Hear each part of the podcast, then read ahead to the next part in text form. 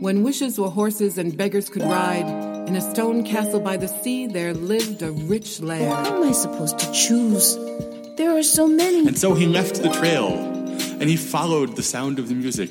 I am the goat from the hills and the mountains. And when I have finished eating these herbs and these vegetables, then I shall eat you, too.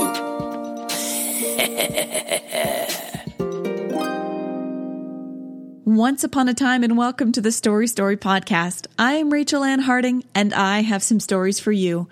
This is May Madness, where I bring you a new story and storyteller every day of the week because I'm obsessed with stories, and I can't wait to share more with you. The fairy tale sponsor for this episode is Giant Jack Flapjacks Mix. When you're feeling hungry, hungry enough to eat an elephant, hungry enough to eat a whale, hungry enough to eat a giant, reach for a bag of Giant Jack Flapjacks Mix. This mix does not have Englishman's bones as flour, but these are the best pancakes to eat after climbing a beanstalk and theft. For fee fi fo fum hunger, try Giant Jack Flapjacks Mix. This episode is also brought to you by Patreon supporter Harvey Halburn. Harvey is able to stare down a cat and is a supporter of the arts. A big thank you to all the patrons. If you would like to become a supporter of the podcast for as little as $4 a month, you can find links on storystorypodcast.com and hear me read your name and thank your beautiful face for the world to hear. If becoming a supporter isn't in the cards right now, then help the podcast grow by sending this along to a friend. Your friend will appreciate a bedtime story, and I will appreciate you sharing the podcast with another pair of ears.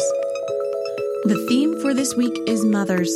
The storyteller for today is Shonaleigh, a dynamic storyteller, educator, and tradition bearer. If you're in the UK, you are in luck. She is based in your area.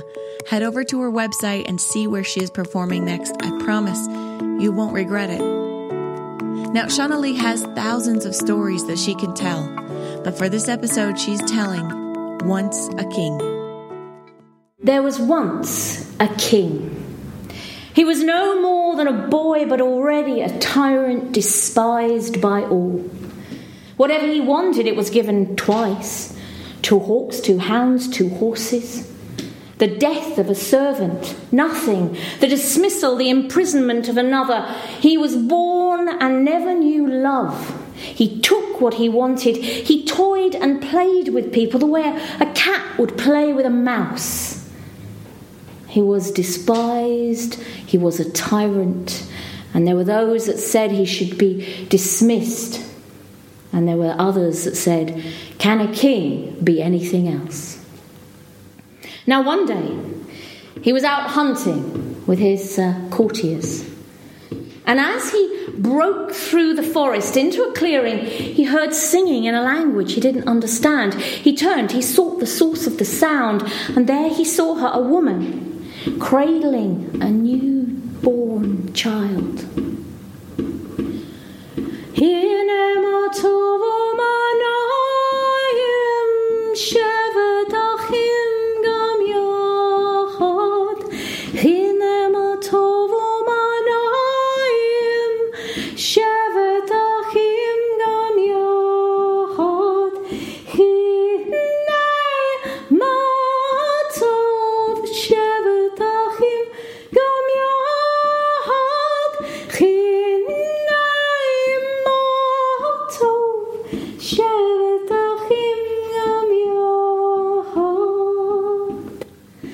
And when he saw this, instead of his heart softening, he was furious. He was furious that this peasant child was getting more love and attention than he, a king, had ever had in his life. He rode his horse forward, he snatched up the child, and when the woman looked and saw who it was, she turned to the king and she said, Please, please give me back my child. And he looked down and he said, do you want your child back enough to behave like a dog? And what mother wouldn't? She got down on all fours. She raised her skirts and she behaved like a dog. And when it was over and when it was finished, please, sir, give me back my child. And the king said, You want your child enough to run like a hare and spurred his horse on. And that woman, that woman that had been a dog, she became a hare. She followed swift and fast, every footfall falling over field and fen, over moss and moor, over wood and wild place she went, her breath catching in her throat, the wind whipping her hair, rasping and gasping. She followed every footfall for every gallop she followed. And when the king reined in his horse, None was more surprised than he to see her still there. Please, sir, give me back my child. And the baby, sensing its mother close, began to whimper. The king took out a silver dagger, said, If you don't shut it up, I'll tear out its tongue. Please, please give him back to me. I couldn't love him more if there were two. And with that, the king smiled put away the silver dagger, and took out his sword. He held the child high. He said, Then I'll cleave it in two, there'll be twice as much to love. And he pulled that sword back, and maybe it was the child sensing its own death. But as the blade flashed in the sunlight, it let out such a scream. And that war horse that great warhorse that was used to the, the screams of men in battle, the smell of blood. He'd never been so close to a terrified child before. It reared up, and the king was thrown from its back, and the mother, she caught her son, and the horse rode west. When the dust settled, there was no sign of the king. And that's when she saw it.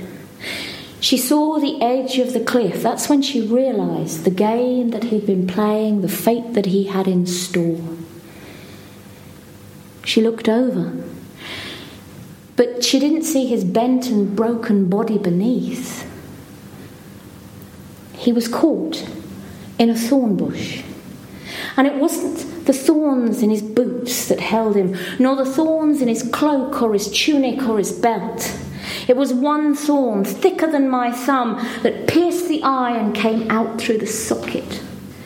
And as he hung there, he said, For God's sake, woman, help. And everything in her told her to walk away. But how could she? And so she took her shawl, she took her child, she lay on her belly and she threw the shawl over. And he caught it, but pull as he might, he couldn't free himself. And so they stayed there all night. Her on her belly, holding on to the king, the child whimpering, and the king cursing the child. But it was the child that rescued him. Because courtiers, out searching for him the next morning, Well, they heard the whimpering, they heard the cursing, they too sought the source of the sound. And when they saw what was on the end of her shawl, there were some that said she should just let it go. And there were others that said, He's still the king. And so, with wrenching and pulling and tearing of flesh, they got him free. And finally, when he was standing there, out of his one good eye, he looked at her, said, I'm glad you saw fit to save your king. And for the first time, she looked at him and she said, I saw fit to save you, not because you were a king, because you were a human being. And the courtiers were ashamed.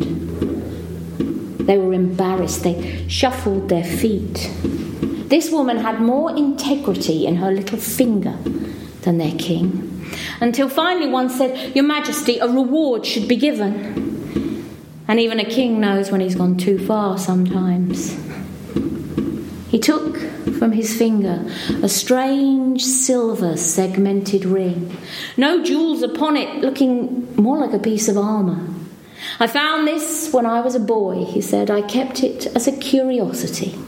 Here. And he threw it to the woman. Keep it, he said. You never know. Might become a family heirloom. And the king got on his horse and rode west. Some say he ruled as a monster. Some say he ruled like a tyrant. Some say he ruled like a king, and you would expect both. But the woman, she took that silver segmented ring. She took threads from her shawl and made a cord, and then threading it through, she tied it round the neck of her baby. So it would remind him of that strange and terrible encounter. Thank you for listening to the Story Story podcast. Show the love. Find Shonaleigh on the internet, tell her you heard her on the podcast, and now want to hear her tell more stories. You can find me and the podcast on Facebook, Instagram, and Twitter at Story Story Podcast or Rachel Ann Harding. The idea for today's fairy tale sponsor came from the beautiful brain of Kevin Cordy. Check out the ads for fairy tale sponsors on social media and let me know the favorite story you have heard or the favorite story of your childhood. Who knows? Maybe you'll hear them here soon. Like and rate the show on iTunes, head over to the website and join the mailing list for hidden goodies. And if you tune in, you will hear more stories tomorrow. But until then, live happily ever after. Mary Kate opened up the door, and there, on the doorstep, wrapped in his own blanket, was her baby. And to this day, Anansi spins webs so that he can catch the flea, the fly, and the moth that got away. If you go down to the lake on a clear day, when the water lies as calm as a sheet of glass, you can still see the rooftops of the castle glittering in the sunlight. And if you listen really closely, you can even hear the festive music from the royal court.